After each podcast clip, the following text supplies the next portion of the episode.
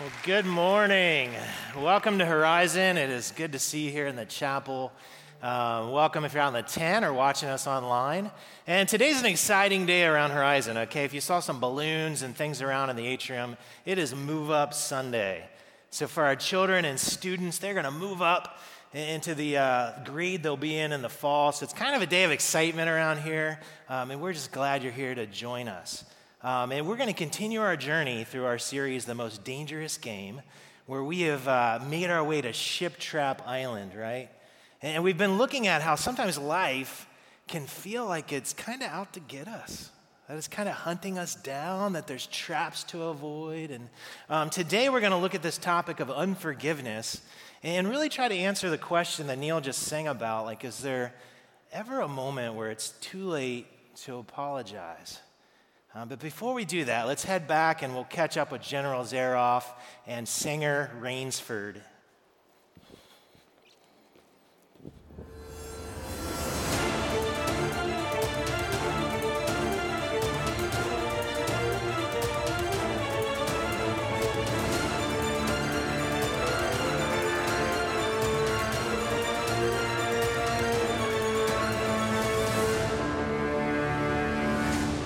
The Most Dangerous Game by Richard Connell. Part 3. In our first two installments of The Most Dangerous Game, big game hunter Sanger Rainsford, on a yacht bound for Brazil, fell overboard and swam to a jungle island. There he discovered the hidden estate of General Zaroff, also an accomplished hunter. Zaroff's mansion is guarded by a gigantic manservant named Ivan, and the home is decorated with taxidermied trophies from General's many shooting expeditions. Over dinner, Rainsford learns that Zaroff has grown weary of merely hunting exotic animals and has turned his attention to a new type of prey. I have invented a new target. No other compares to it. Now when I hunt, I have a quarry who possesses the one thing that all others lacked: reason. This must be a grotesque joke. Zaroff, if you mean human, you can't be serious. I am merely speaking of hunting. Hunting? You speak of murder. Oh, I'm surprised a civilized man like you harbors romantic ideas about humanity. Surely your experiences in the war did not make me condone cold-blooded murder. You must have Puritan ancestors. Ugh. Oh, well, I'll wager you'll forget your notions when you go hunting with me. It's a thrill like no other. No, thank you, General. I'm a hunter, not a murderer. Oh, again with the unpleasant word. I can show you that your scruples are unwarranted. Life is for the strong, to be lived by the strong, and if necessary, taken by the strong. I hunt the scum of the earth, mongrels, pirates, thieves, losers. But they are human. Precisely, which makes them dangerous, and thus the game. But where do you get such game? This island is called Ship Trap for a reason. Look there, Rainsford. That flashing light? A ship's captain sees the indicator and believes it's an open channel. In reality, there is none. Giant rocks with razor edges. When I flip the light switch, I can crush the ship as easily as I can crack an egg. You call yourself civilized. Oh, how righteous you are, Rainsford. I treat my visitors with every accommodation, good food and exercise. I want my prey at the top of their game for my game. I have a dozen in my training school even as we speak. Your training school? Yes. I want them in peak condition to compete. The game has rules. I choose an opponent, give him supplies and a hunting knife. He gets a 3-hour head start. I am to follow, armed with a small caliber pistol. If my quarry eludes me for 3 days, he wins and is released. If I find him, he loses. Suppose he refuses to be hunted. Well, he has the option to spar with Ivan. Unfortunately, the rules of that game aren't quite as sporting. Invariably, they choose the hunt. And if they win? Well, not to boast, but I haven't lost. One challenger almost did. I eventually had to use the dogs. The dogs? Yes, my pets. Dobermans. Lovable, really, but highly trained. They patrol the grounds at night. If anyone should try to get into my house, or out of it, something regrettable would happen. And now, Mr. Rainsford, would you join me in a brandy? General, I'll pass. I'm feeling the effects of my swim. Oh, indeed. My apologies, dear boy. You need a good night's sleep. Ivan has prepared a guest room. Tomorrow you'll feel like a new man, and together we'll hunt. The bed was good, the pajamas of the softest silk, the lodgings of luxury standard, but in effect, a luxury jail cell. The exit door was locked, his room secured in a high tower. From the windows, he could see the shadows of the expectant guard dogs. His mind was restless, anxious. Rainsford eventually willed himself to sleep, and as morning came, he heard, far off in the jungle, the faint report of a gunshot. Man, woo, that was awesome. This thing is heavier than it looks. Holy cow. I even heard cowbell in there. That was amazing. I bet when you woke up this morning, you never thought you'd come to church and hear the devil went down to Georgia, did you? Well, again, welcome to Horizon, and that song kind of conveys this attitude of this series, that sometimes, in the same way that the devil went down to Georgia to hunt Johnny, that sometimes life can feel like it's kind of hunting us, and there's traps to avoid and snares to get untangled from. And today we're going to look at this topic of forgiveness, and yeah, it could be another snare in the form of unforgiveness that we could step into in the form of like quicksand, you know, on our own Ship Trap Islands. But what I'm going to argue is that actually forgiveness is amazingly powerful. Okay, forgiveness, my friends, has the power to change your relationships, has the power to change your future even.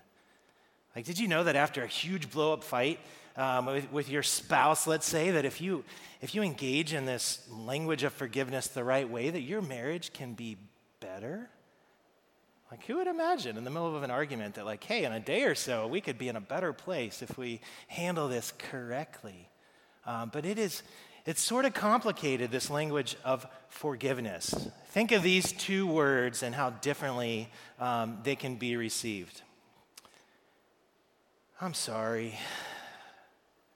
Or, I'm sorry, right? Like, one conveys, like, I'm sorry, and one conveys, you're an idiot, right? Like, two vastly different meanings from the same phrases.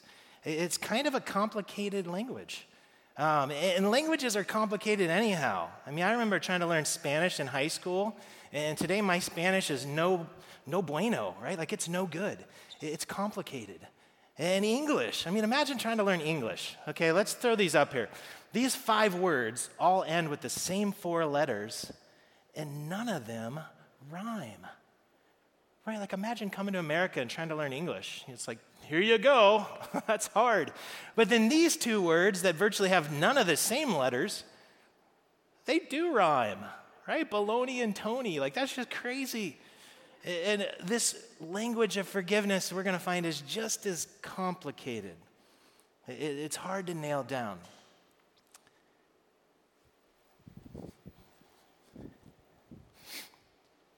And today what I hope to do is give you 3 phrases in this language of forgiveness that can help you rise above the possibility of the quicksand of unforgiveness, okay? Just 3 simple phrases that can help us in our most important relationships, okay? And the first one is this. It's 2 healing words, and it is the phrase, I'm sorry, right? And we've all been there, right? Like, have you ever gotten just a horrible apology, you know, where, like, the person's talking and the right words are coming out of their mouths, but, like, their body language and tone, like, just don't quite match up, and you're just not buying it. In our house, we see this a lot with our kids. So for us, it goes like this. Like, Jackson, our 11-year-old, has kicked his sister, our 13-year-old, and I say, hey, Jack, you need to go to your room, right? And here's a classic parent line. You need to think about what you've done, right? And you can't come out until you apologize to your sister. You know, and Jack's smart enough that he stomps up to his room. You know, we hear the door slam, maybe not so gently. And he stays in long enough to think about it.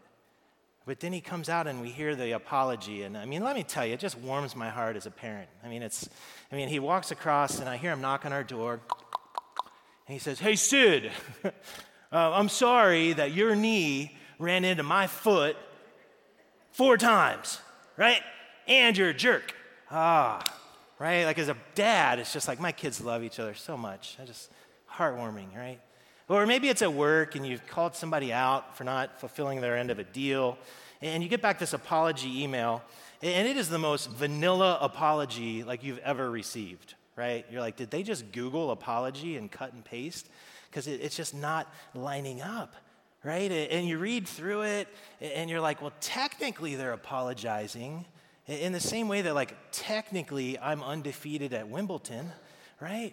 I've never played there, so technically I'm undefeated. So this is sort of technically an apology. Well, sometimes it's easy when we know an apology is due, right? Everybody knows it in the room, let's say. Maybe it's on a team project at work, and everybody's waiting for it. You know, and you're looking at your coworker, and you're like, "Tom, just apologize," you know, and you're like tapping your feet. And eventually you want to go over to Tom and like a baby, put him on your knee, and you're like, "Let's just burp it out, Tom. You know, I'm sorry, let's get it out there." You know, and you're like, this is so pathetic. Ah, Tom, so pathetic. He doesn't know how to apologize. Until I remember that is me 9 out of 10 times, right? Like I stink at apologizing. Like I bump into you at Kroger's, I'm apologizing right away. I forget to attach a document to my email, I'm apologizing right away. But if I actually do something wrong, apologies are a little slower in the coming, right? I got to have this internal pep talk with myself where I'm like, Ryan, it's only 2 words, man. I mean, 3 if you count the conjunction, but, you know, it's only 2 words. Just get them out.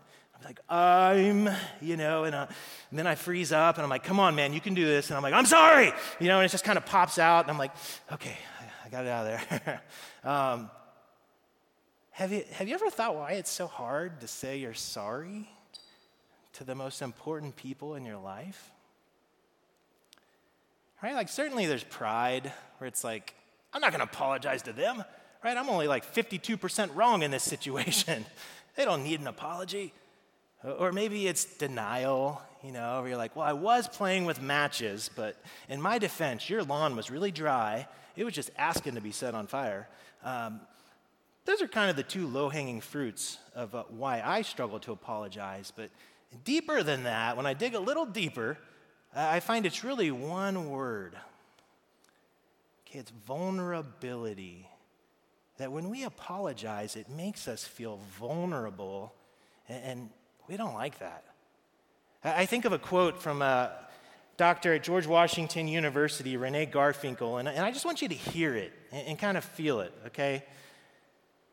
She describes apologizing very well. She says, apologizing temporarily reduces one's self-esteem. Sounds lovely. The offender who apologizes yields some power, some control. Having announced their imperfection and error, the offender is now vulnerable. Can't wait to do that later. It takes humility to make a sincere apology. And for some people, humility is just too uncomfortably close to humiliation. So thank you, Dr. Garfinkel. I had never considered the terrifying idea that humility and humiliation come from the same word tree, right? Like that is terrifying. Why would I ever apologize if it could lead to me being humiliated? That's our worst fear, right? We don't want to be humiliated. No thanks. Well, here's why. That if we want strong and healthy marriages, if we want strong and healthy relationships with our kids and our family, the cost of it is vulnerability. In fact, that's just the price of admission. That just gets you in the door to the relationship is vulnerability. And then vulnerability grows into intimacy, and intimacy grows into love. And man, don't we all want like loving marriages? And loving relationships with our kids. Even in our work environments, I don't know if we call it love, but we want supporting teams where we feel like we're there for one another. All of that's only possible through vulnerability. It's interesting, as the church was starting to grow, several thousand years ago, 200 years after the death and resurrection of Jesus, they're starting to organize, and spoiler alert, they didn't get along. Right? There's all kinds of arguing and disagreements going on and fighting because people are jerks. I mean, let's be honest, myself included. And one of the early leaders, a guy named Paul, is going to start sending them some advice, to help them navigate these relational waters. And he's going to send them these words, and maybe you've heard this at a wedding. He's going to try to explain to them what a real, vulnerable, intimate, and loving relationship should look like. He's going to say, love suffers long and is kind. Love does not envy. Love does not parade itself. It is not puffed up, does not behave rudely, does not seek its own, is not provoked, thinks no evil, does not rejoice in iniquity, but rejoices in the truth. Love bears all things, believes all things, and hopes in all things, endures all things. Love never fails. I mean, that is a high bar for love, isn't it? Like if you had a pastor read that at your marriage, you didn't know what you were signing up for. That's a lot. I feel like taking a nap after just reading that. That's a whole lot to sign up for. It's kind of intimidating. I'm like, I can't love somebody like that. That's a lot. It's a lot of words. But man, don't we want to be loved that way? Right? Don't we want people to love us that way? And when we see it, it is awe-inspiring.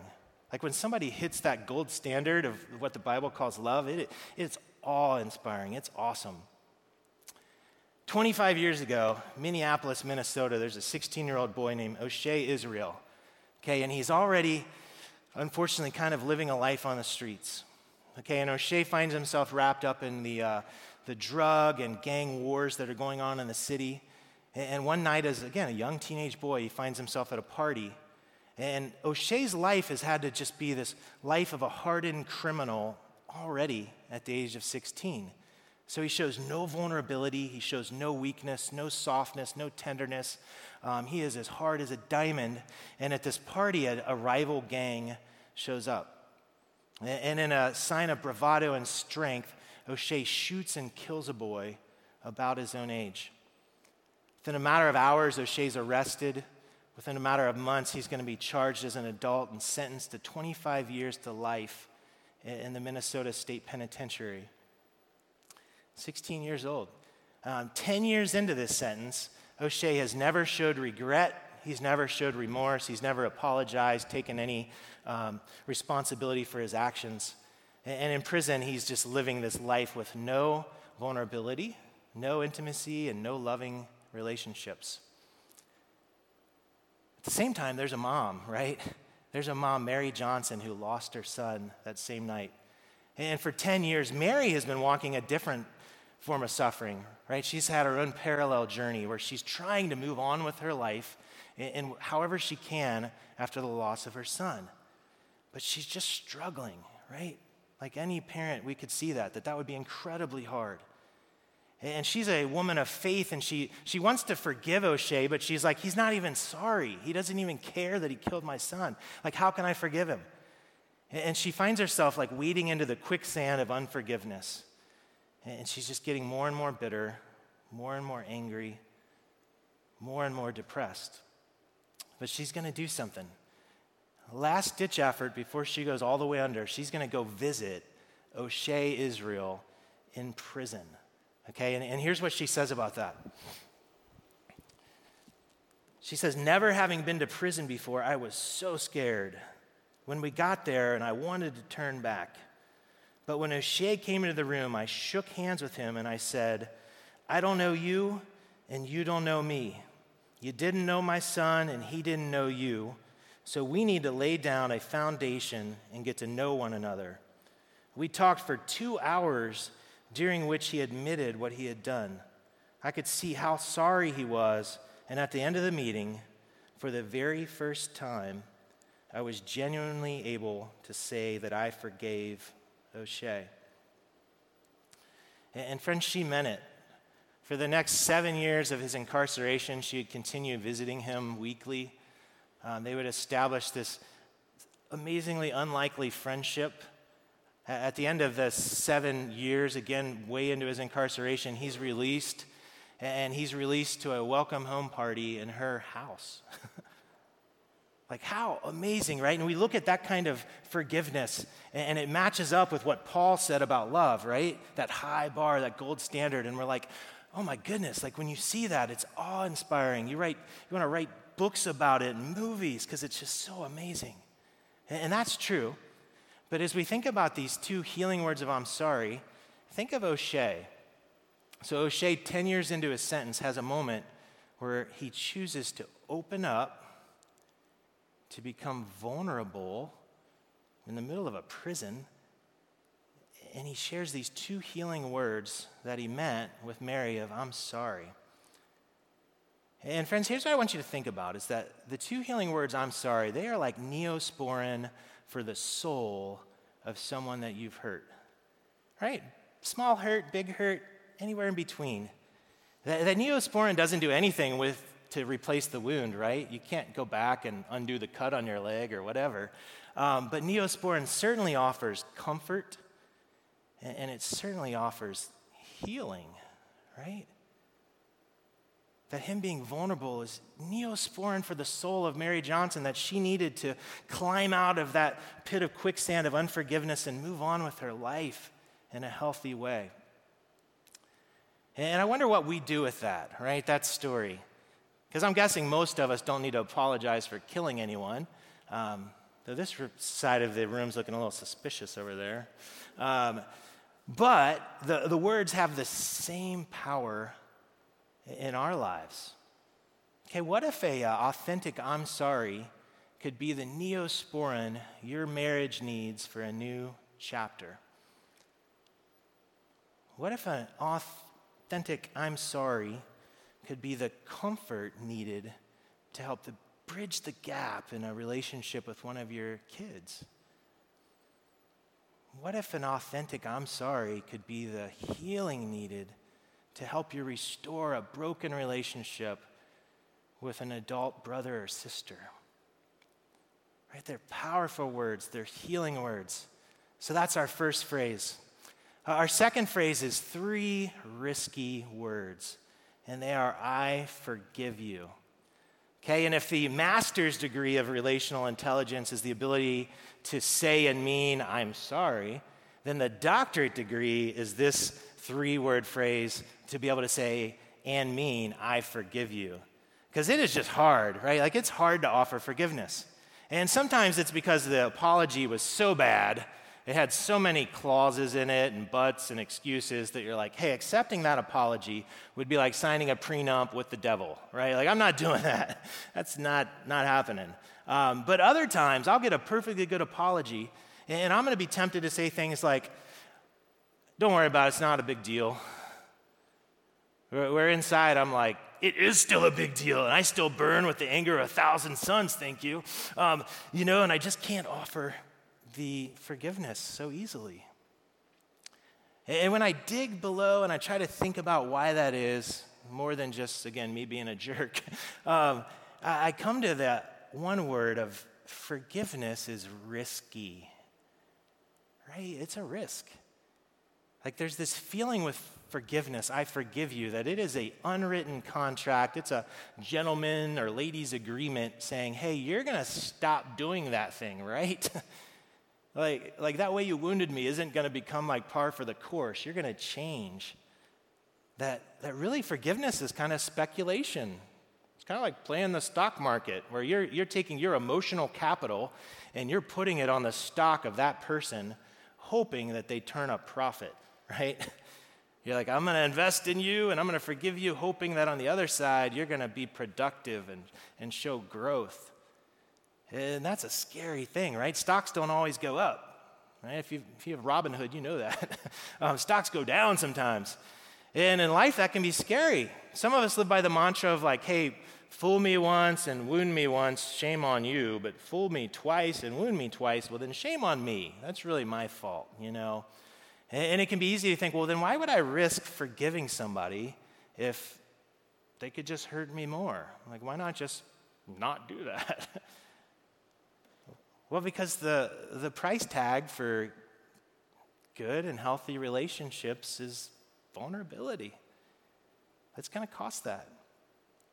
C.S. Lewis, a Christian thinker and author, has a great quote on this that, again, I want you to listen to. It says, "To love at all is to be vulnerable. Love anything, and your heart will be wrung and possibly broken. If you want to make sure of keeping it intact, you must give it to no one, not even an animal. Wrap it carefully round with hobbies and little luxuries. Avoid all entanglements. Lock it up safe in the casket or coffin of your selfishness. But in that casket, safe, dark, motionless, it will change. It will not be broken.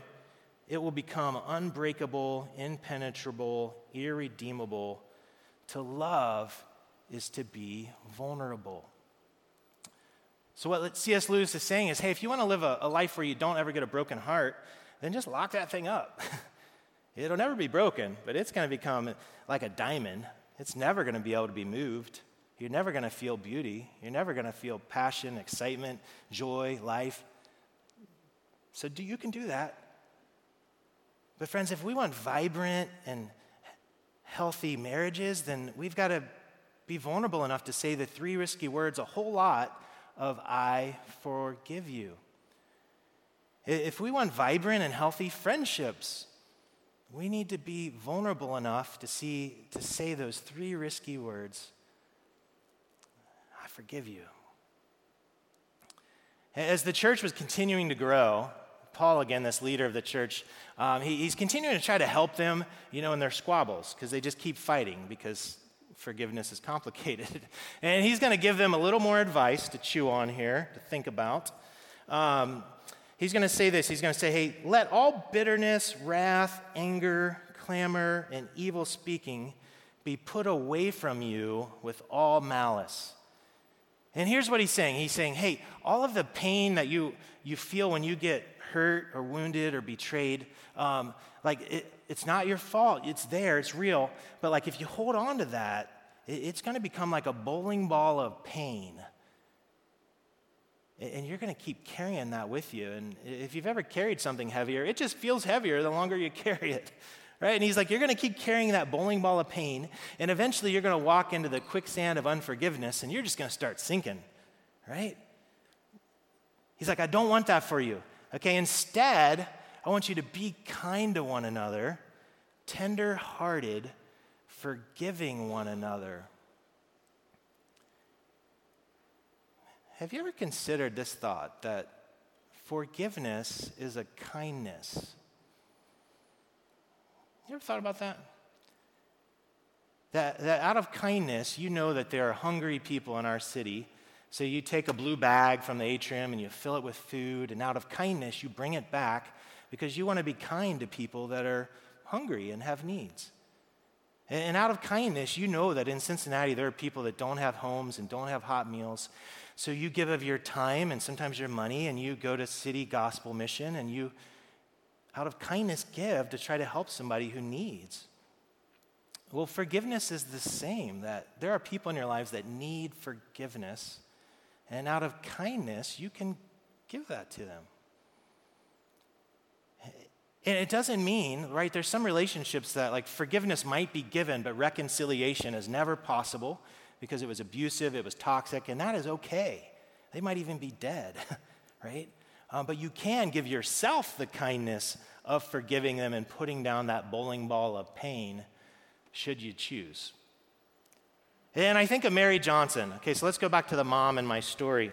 Imagine Mary Johnson, okay? She visits O'Shea, and they have this magical 2 hours together where they're crying, they're hugging. There was more to the quote. It was a powerful moment, okay? And then, she makes the risky decision to say, O'Shea, I forgive you.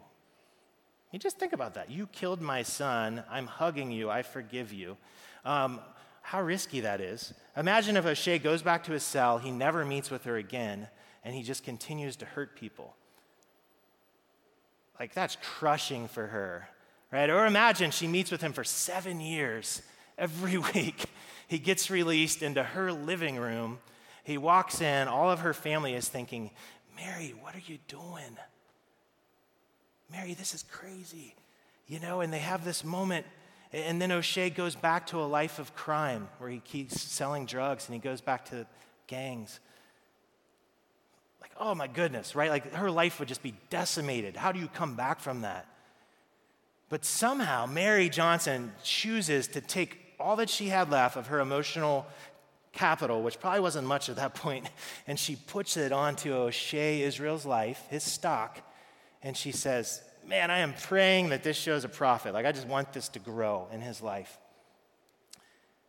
And man does it, right? Like, it's crazy. He's released from prison. He moves into her building.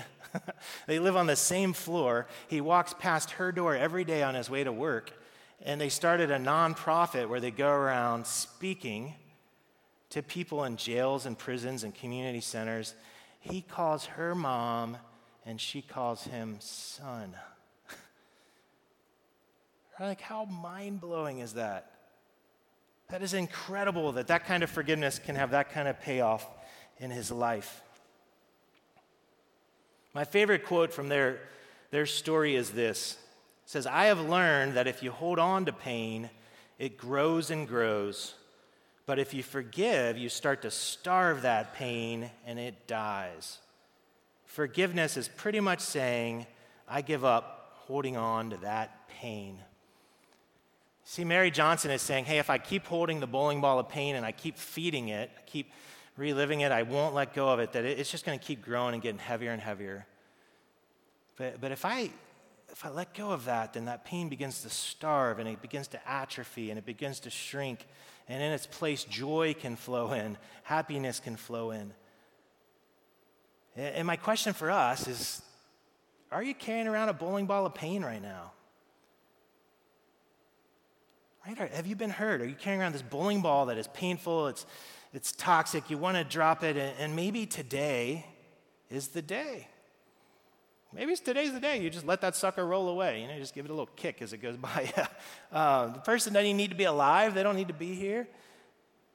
But maybe today's the day where you put down that bowling ball of pain. Well, that brings us to our last phrase of the day, okay, our third phrase, and it's 4 unbelievable words. And it is this, come as you are. All right, when we learn language, I don't know if you know this, as an infant, our native tongue, or as an adult, a second language, there's really kind of 3 phrases, okay? There's the receptive phase, where you kind of can hear what's going on around you, but you can't really speak into that very much. See what the other one's called. I'm losing it. There's the expressive phase where you can speak and people can understand you, but you're not quite fluent. You know, you can just kind of like order food and those kind of things. But then the final phase, the phase that shows that you are fluent in that language, is the pragmatic stage. And at the pragmatic stage, you get the whole enchilada of the language, if you will. So you understand why you pause, where you pause, why you talk loud when you talk loud at certain points, or why you whisper when you talk to a child. You know, you understand tone and all of it, innuendo. It's the whole picture. And with this language of forgiveness, I would say that the first phase, the receptive phase, is that master's degree of relational intelligence, the ability to say, I'm sorry, and mean it. And then the second phase, that expressive phase, would be the doctorate degree of relational intelligence, being able to say, I forgive you, and mean it. Well, then what would the pragmatic stage be of this language of forgiveness? Well, to unpack that, I want to go back to Paul's advice to his friends, okay? So he said, hey, let's take all the bitterness, the ugliness, the malice, let's put that away. Instead, let's be kind, let's forgive each other. And then he's going to end with these interesting 7 words. He's going to say, even as God in Christ forgave you.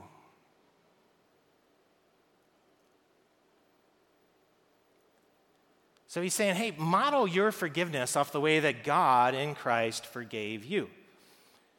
I'm a question asker, so if Paul was here, I would say, well, hey, Paul, what does that mean? Like, how did God in Christ forgive me? And what might that have to do with the way I forgive people?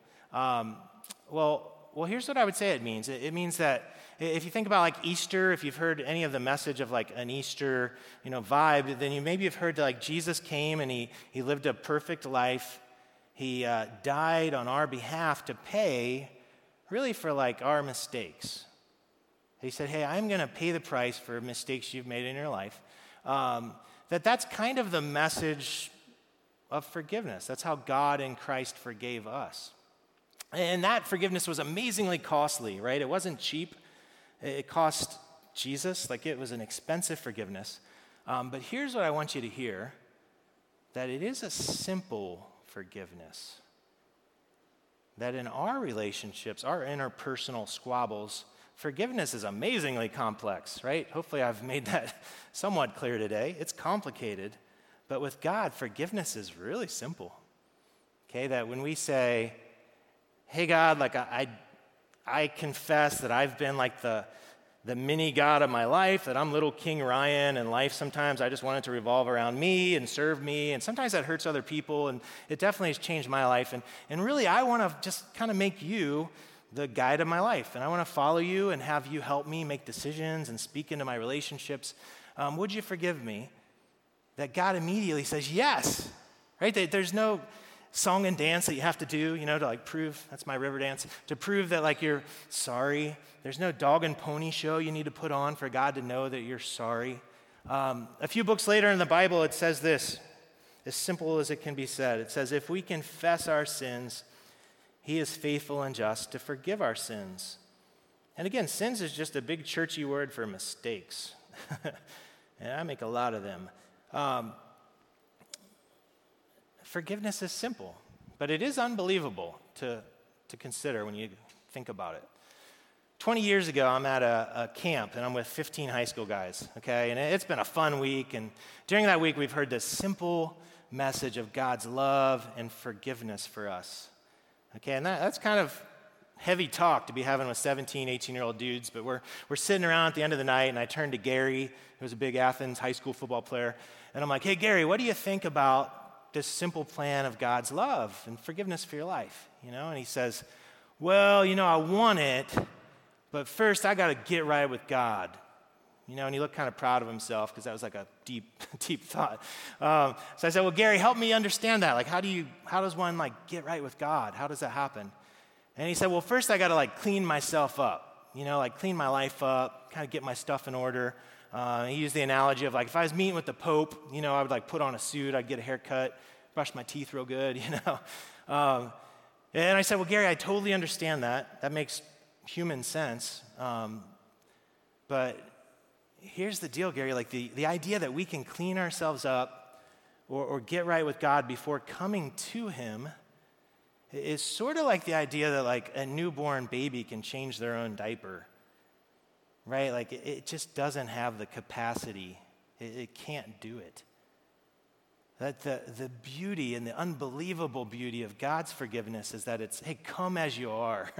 Like, come right now. You don't have to clean up your life. You don't have to put on the show. You don't have to wear fancy clothes. Just come. And I think about Gary. And Gary right now would be 37 or 38. And I think, and I wonder, I'm like, hey, has Gary ever, like, figured out that? Like, is Gary still trying to get right with God? Is Gary still trying to clean up his life, clean it all up, put on his suit, get his hair cut? Or has he accepted the fact that it's a simple forgiveness and that God is just one step away? He's like, hey, just come on. I'll do it. Just come on. And I wonder that for us today. Where might we be with that decision? Let me pray. God, thank you for today. I thank you that you give us an amazing guide on forgiveness, that I have seen the effects of unforgiveness in my life, and I have seen the fruit and health of forgiveness in my life, and help me to have the power to choose forgiveness. Help me to have the humility to say I'm sorry, to have the grace to say I forgive you, and I thank you for your beautiful and simple forgiveness that you offer to us. Thank you in your name. Amen. Well, hey, I wanted to thank you for being here today. Just some quick closing words. We would love, anytime you want to talk, there's always somebody that can answer questions, maybe just put a name with a face in what we call the hearth room, which is like 3 doors down. So know that that's there. And also just want to thank you for just being graceful and loving in the midst of the craziness of COVID and the masks and just all of it, right? It is just a hot mess. And today it's just been amazing that folks have come in with just grace and patience and understanding. So just thank you for that. So I hope you all have a great week. Next week we'll continue on with The Most Dangerous Game.